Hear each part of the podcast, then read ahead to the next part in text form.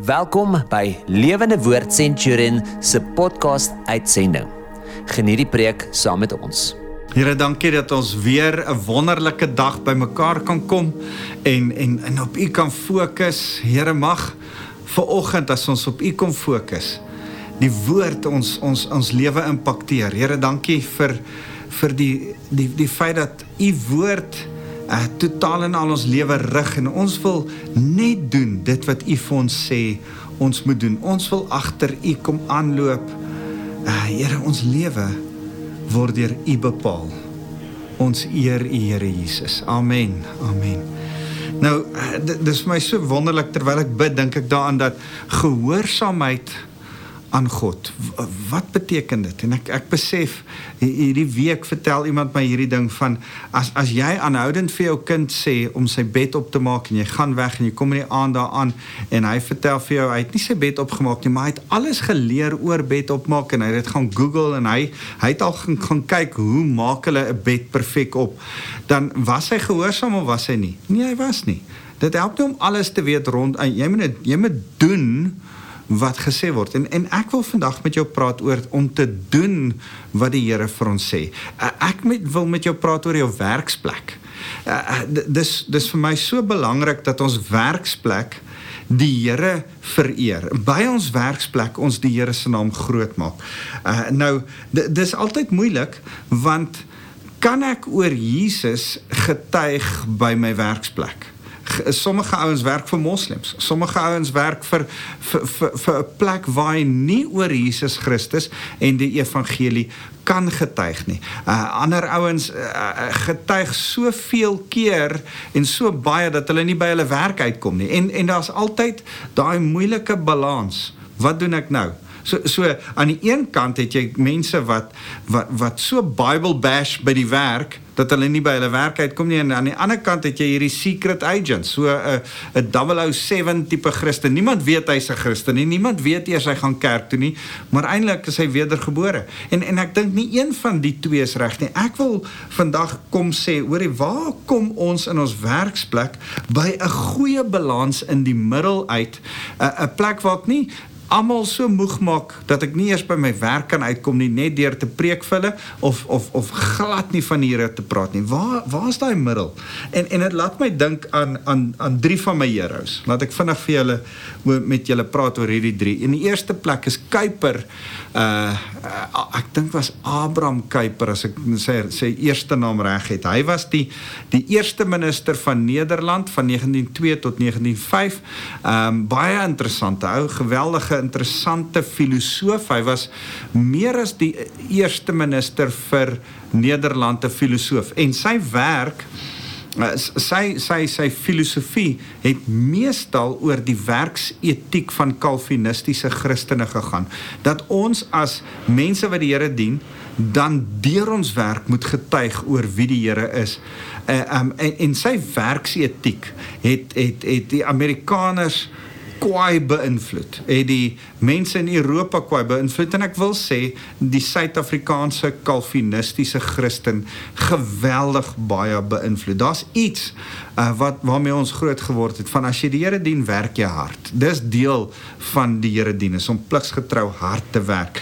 Die die ander ou uh, wat my so beïndruk het was Wesley. Uh, ek het net weer hierdie week met 'n groep predikante het ons saam gekuier oor 'n sekere onderwerp en ons het oor die twee Wesley broers begin praat wat uh um, 19 kinders was um en en en hoe hulle groot geword het en hoe hierdie John Wesley net totaal en al deur die loop van sy lewe meer uh, dieper en dieper in die Here uh, ingegaan het en meer van die Here uitgevind het en op die ouende die metodiste kerk begin begin het uh, metodiek uh, die metodiek die metode van kerkhou reg uitgesorteer het die metodiste kerk begin het en en hy het ehm um, die die hele mooi metode van om reg te werk en goed te wees uitgesorteer. Soveel so dat daar 'n boek geskryf is uh Engeland voor voor Wesley en Engeland na Wesley. En en en en Wesley het goed soos uh kinderarbeid aangespreek en dieremishandeling aangespreek. En en daar word gesê as dit nie vir Wesley was nie dan was daar nie iets soos 'n English gentleman nie. Daai afgerondheid want dit begin by harde werk. Uh so dit was Wesley se se deel. En dan natuurlik die Marries.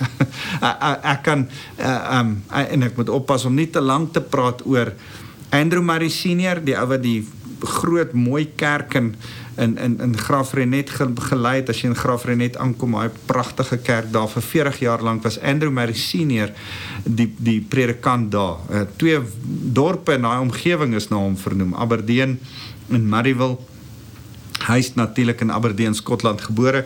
Ehm um, sy twee seuns, Andrew, die jonger een, en Charles, uh, uh, Charles is sy oudste seun, uh, uh, vernoem na sy broer en Andrew sy tweede een. Ehm um, as as jy net die werksetiek rondom daai drie manne kyk, dit verstom my om te hoor wat daai ouens gedoen het. om julle een voorbeeld te gee, Andrew Murray Junior was die dominee van Bloemfontein en en sy gemeente het gestrek trans die val. Na die vier enigste dorpies wat trans die val daar was. Leidenburg, Rustenburg, Potchefstroom en Suikerbosrand wat toe later Heidelberg geword het. En dan het hy gaan huisbesoek doen en dan het hy vertel hoe hy gaan huisbesoek doen by hierdie vier dorpies. Dis wyke in sy gemeente. Dink net daaraan. Dis mind-blowing om as ek jou begin vertel van hierdie ouens se werksetiek. Hierdie ouens het getuig deur hulle werk. Hulle het nie getuig by hulle werk nie. Ja, as jy predikant is, getuig jy by jou werk ook. Maar hulle harde werk het getuig van hoe hulle die Here dien.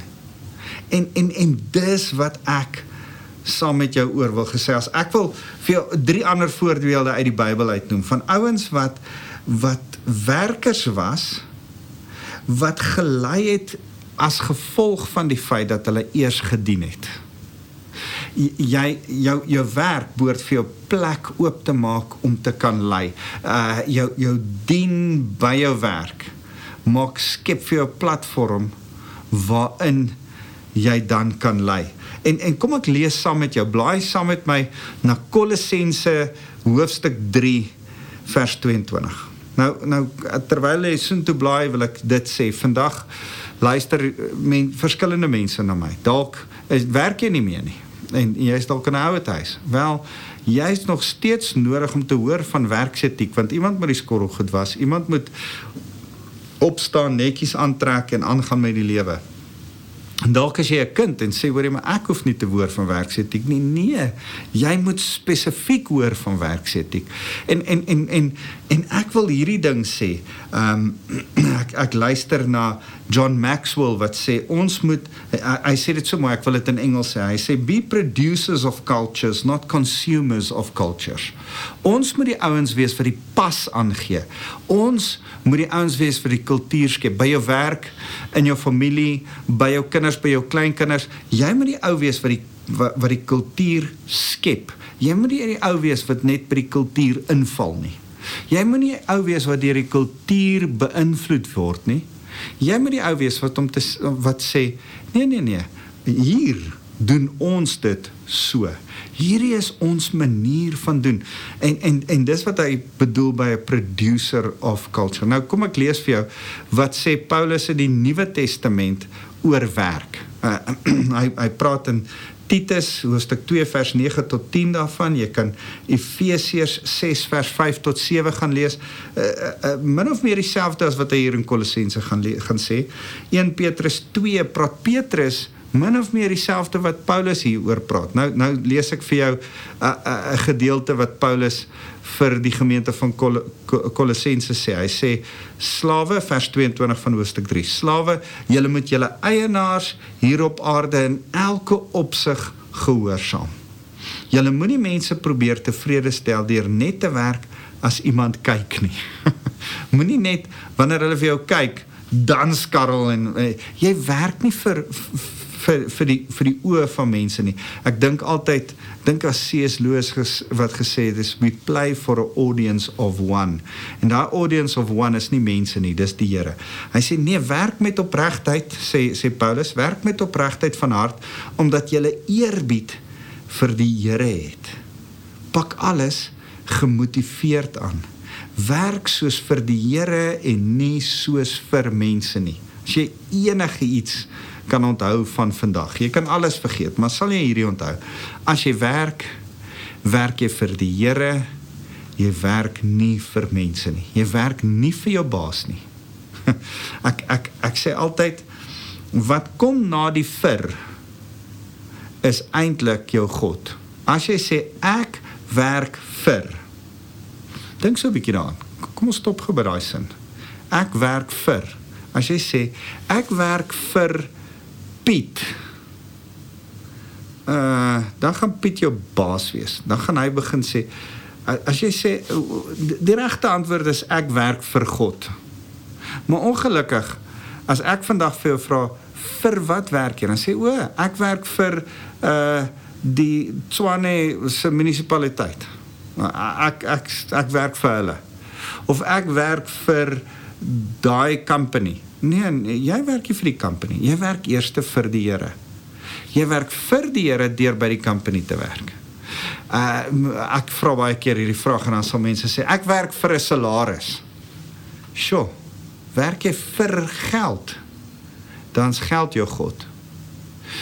Mag ek en jy vandag hierdie ding uitsorteer vir wie werk jy? Vir wat werk jy? Jy werk vir God dan beloon hy jou met 'n salaris en o ja, jy werk ook dan by 'n 'n besigheid of jy werk dan ook by 'n baas, maar jy werk hoofsaaklik vir God. Ek wil hê jy moet intentioneel oor hierdie goed gaan sit en dink want dis wat Paulus skryf. Hy sê pak alles gemotiveerd aan werk soos vir die Here, nie soos vir mense nie, nie soos vir 'n baas nie.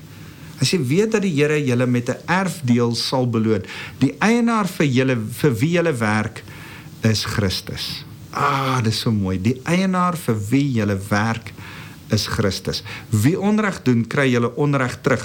God trek niemand voor nie. Eienaars behandel julle slawe reg en billik. Onthou dat jy ook 'n eienaar het in die hemel. Baase, weet jy het 'n baas.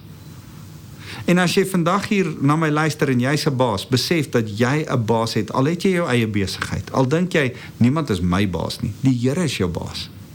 En dis nodig dat ons mekaar in die oë kyk en rondom ons werksplek met mekaar praat. Want want, want hier by die kerk, daar waar jy by jou huis sit, ja, jy kan die Here voluit daar dien, maar jy het ook nodig om die Here by jou werksplek te dien. Want as jy mooi daaroor dink, indien jy werk, dan spandeer jy 10 teen 1 uh 'n derde van jou tyd van jou dag by jou werksplek. En as jou werksplek daarom 'n taamlike belangrike plek, is jou werksplek 'n plek waar jy voluit die Here kan aanbid en daar die Here mag dien. Ek ek wil vir jou vinnig saam met jou gesels oor oor oor drie ouens wat my so geseën het met hulle werksetiek. Die eerste een van die drie natuurlik Dawid. As jy Dawid se werksetiek kyk, sy werksetiek begin al toe hy 'n herder is, 'n jong herder wat vir sy pa werk en die manier hoe hy die skape oppas was met toegewydheid. Hy het beere en leeu's met 'n slingervel doodgemaak om sy toegewydheid te wys aan sy pa se skape. Luister, ek weet nie of ek skape so gaan oppas en of ek nie dalk gaan weghol nie. Maar hy was bereid om beere en leeu's dood te maak. Hy was 'n toegewyde ou wat as as die priester kom kuier dan hy nog in die veld. Uh, uh, onthou julle vir Samuel die profeet, nou kom kuier hy. Uh, uh, hy dag nie daarop vir die ete nie. Uh, as jy dink die Here uh, hy word gesalf as koning, nou, nou gaan sit hy nie en doen niks verder nie, hy gaan terug werk toe. OK, die Here het my 'n profesie gegee. Kom ons gaan werk toe en ons gaan aan. Miskien gaan hierdie profesie later tot vervulling kom. En en dan vra sy pa vir môre, ek wil hê jy moet jou broers vir jou broers kos vat en dan dien hy sy pa. Later dien hy vir Saul. Hy hy dien sy manskappe. Hy dien op 'n stadium selfs die Filistyne uh en veg vir hulle voluit. Um en en en dis vir my so mooi wat in Handelinge 13 vers 36 gesê word oor Dawid. Hy sê na uh, dit verwys nie na, na Dawid nie want hy het tog uh, Dawid het tog gesterf nadat hy die mense van sy eie tyd gedien het soos God beskik het. Dawid het gesterf, hoor mooi. Dawid het gesterf nadat hy die mense van sy eie tyd gedien het soos God beskik het. Nou hier's 'n preek wat wat uh, ek dink is Paulus wat dit preek oor oor die Ou Testament en dan sê hy besig om 'n paar goed te sê en dan sê hy luister Dawid het gedien. Dawid het gelei maar eintlik het hy deur sy leierskap begin deur mense te dien.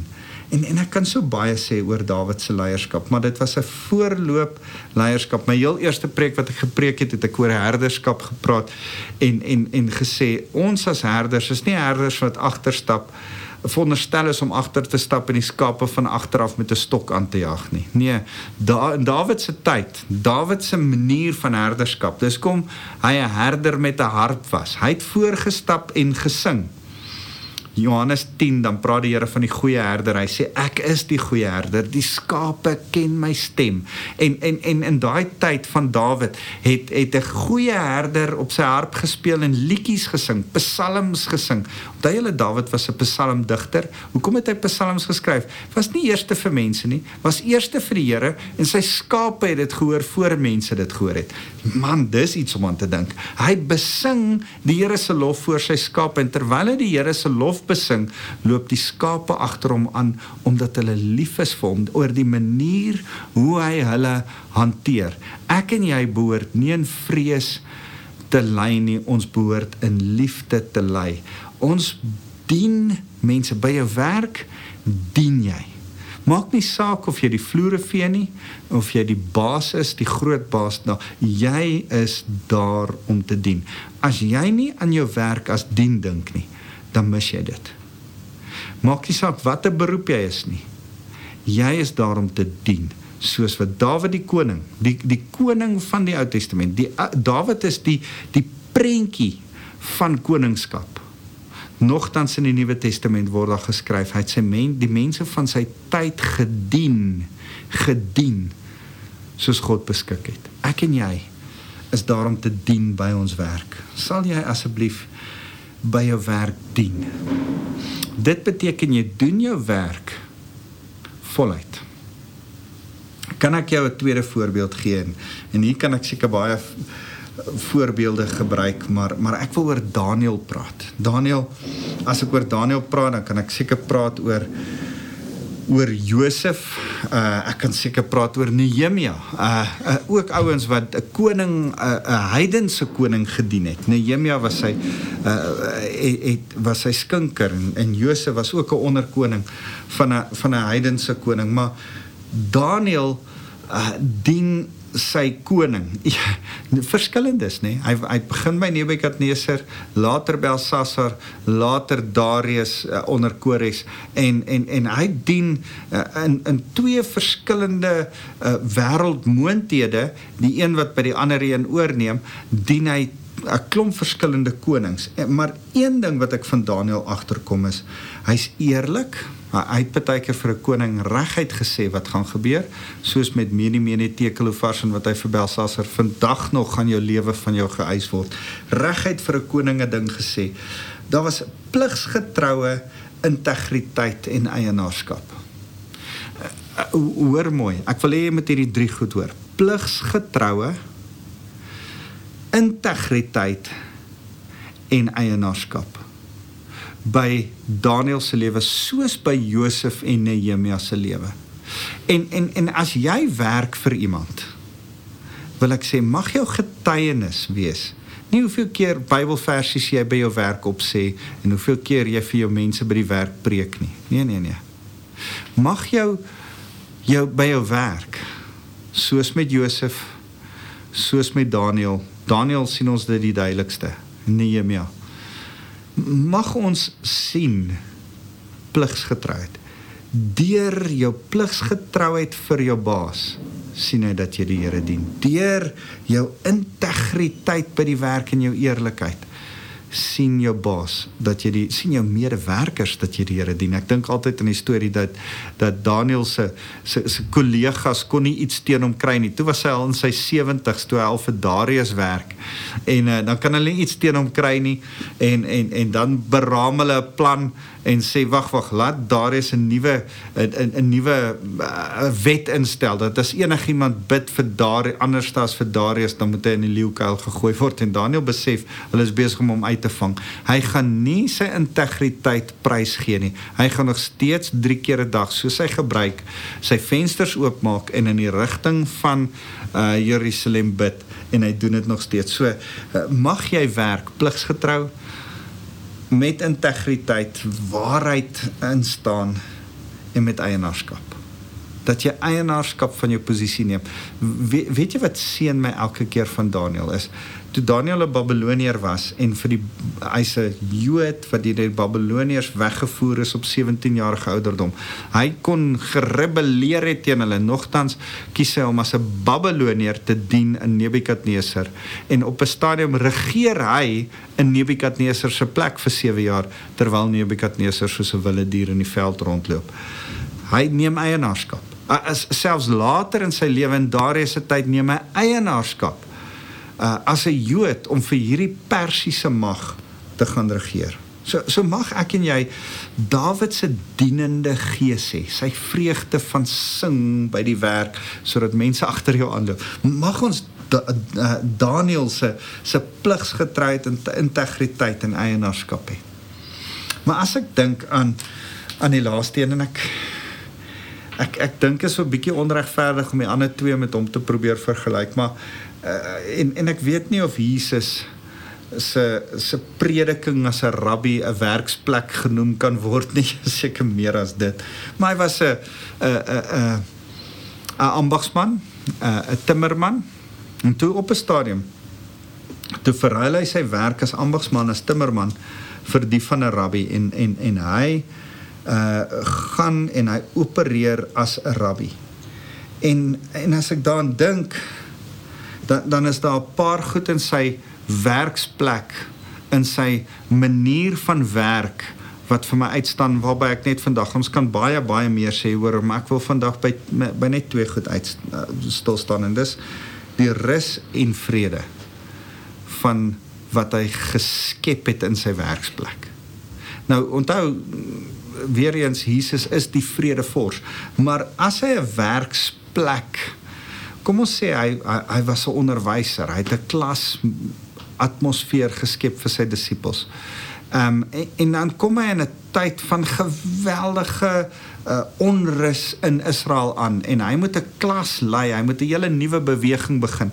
So so kom ons vergeet uh, nee, nie vergeet. Kom kom ons stap 'n bietjie weg van die feit dat hy die seun van God is en dat 'n goddelike kristendom begin is en, en ons kyk net na hom as 'n as 'n werker en werkgewer.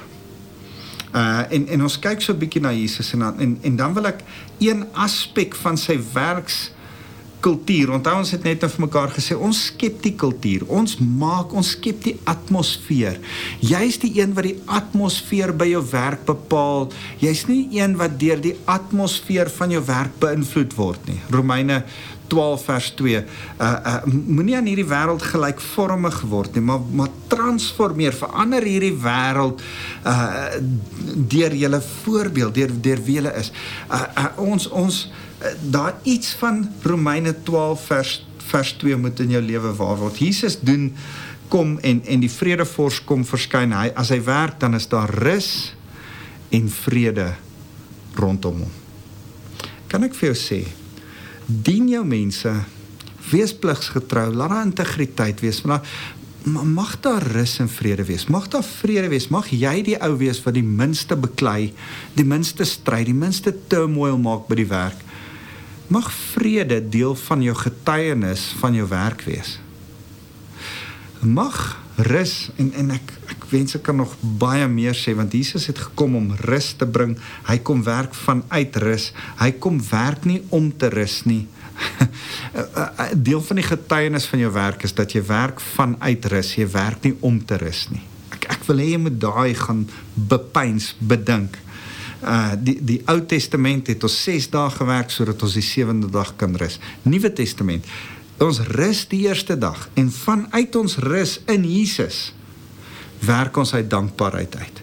Jou werk moet wees Ah, Here, ek is dankbaar vir alles wat U vir my doen, vir verlossing, vir die feit dat ek 'n salaris kry elke maand. Jy werk nie vir 'n salaris nie. Jy werk omdat jy in die rus is en omdat die Here vir jou voorsien en daarom werk jy voluit en goed en deeglik. Kan, ek vinnig hierdie twee goed voor jou hou? As jy in rus werk, dan is jy iemand wat besef ek werk volgens goeie beginsels. Ek werk nie wetties en om die reëls te hou nie. Ek werk om beginsels toe te pas wat werk en wat skriftuurlik is. Wat is die verskil tussen beginsels en wet? Wet is ek moet sekere goed doen al verstaan ek dit nie. En omdat ek sekere goed moet doen al verstaan ek dit nie, eindig dit op in eintlik godsdiens. Beginsels om by beginsels is hier's beginsels en ek kan vra hoekom moet ek hierdie doen? O, dis hoekom hierdie beginsel en dis hoe hierdie beginsel werk. En as ek dan by 'n beginsel hou, is beginsels vanuit verhouding. En daarom Omdat ons die vredevors in vrede en rus saam met hom werk, moet ons beginsels hou want ons staan in verhouding met hom. Ons is nie in 'n dooie godsdiens waar ons wette moet gehoorsaam nie. Daar's heeltemal 'n verskil en ek hoop jy sien hierdie twee teenoor mekaar afspeel. So so kan ek by jou hierdie een ding los. Beide Dawid, Daniel en Jesus het in hulle werksplek en en hoor mooi, ons kan nog 'n hele klomp ander opnoem hier. Bybelse figure, maar ek dink een voordeel wat hulle het, die X-faktor in jou werksplek is die Heilige Gees. Ek en jy het soos Jesus. Ek dink Dawid as hy in Psalm 50 51 bid, Here, moenie u gees van my af laat weglig nie. Daniel het iets van die Heilige Gees beleef as jy vra Heilige Gees wees deel van my werksplek. Heilige Gees lei my by my werk. Gebeur daar iets bonatuurlik in en by jou werk. Maar maar wat ek jou vandag by jou wil kom vasmaak is ek wil vir jou kom vra gaan sit en dink in hierdie week. Gaan vat 'n stuk pen en papier en skryf neer. Skryf my drie goed neer. Hoe jy deur jou werk by jou werk 'n getuienis van Jesus kan wees. Hoor mooi. Ek wil nie hoor dat ek 'n Bybelversie kan lees of vir iemand 'n skrif kan WhatsApp of dat ek vir iemand kan gaan Nee nee, ek vra deur jou unieke werk, jou werk as 'n argitek, jou werk as 'n onderwyser, jou werk as 'n Hoe kan jy deur middel van jou werk in jou werk Jesus verheerlik? Hoe kan mense uh, met ander woorde wat ek jou eintlik vra is hoe kan jy beter werk? Wat wat se drie goed kan jy doen om jou werk so te maak dat jou kollegas en jou baas veral kan sê, hoorie, omdat hy dit doen, sien ek hierdie ou dien eintlik die Here voluit. Ek wil jou uitdaag ek staan voor die uitdaging. Ek's 'n pastoor van 'n gemeente. Ek uh, onderwerp my aan Neville Norden van Lewende Woord en ek staan voor uitdaging. Wat kan Neville in my lewe sien? O, omdat hy dit doen as pastoor, kan ek sien hierdie ou dien regtig die Here. Hoopelik dien elke pastoor die Here, maar julle weet wat ek bedoel. Ek wil jou kom uitdaag. Ek wil hierdie preek prakties kom maak. Moenie net kom kom evangeliseer by jou werk en kom evangeliseer deur jou werk. Dra die goeie boodskap oor deur jou werk dan kan mense Jesus in en veral deur jou werk sien. Kom ons bid saam. Here baie dankie dat ons werk mag kan werk en en dat U vir ons wil laat werk en dat werk eintlik 'n seën is, dis nie 'n straf nie. Die sweet van ons aangesig, dit was die vloek oor werk gewees, nie werk nie. Here werk is 'n voorreg en ons gaan nog in ewigheid inwerk saam met U in die hemel. Um, ons sien daarna uit. Here, maar leer ons dan nou om in oorwinning te werk, om in rus te werk, om in integriteit te kan getuig van U terwyl ons werk. Here help ons om mense te wees wat deur ons werk u uitleef. Ons eer u Here Jesus. Here, ek wil elkeen kom seën na wat wat na my luister, mag hulle die Vader se se liefde ervaar ook in hulle werksplek en mag hulle dit so deurgee. Mag hulle die krag van die Heilige Gees ervaar in hulle werksplek. En Here, mag die genade so deel wees van hulle lewe dat hulle genadig sal wees teenoor die mense rondom hulle en hulle baas in die plek waar hulle werk. Ons eer U Here Jesus. Amen.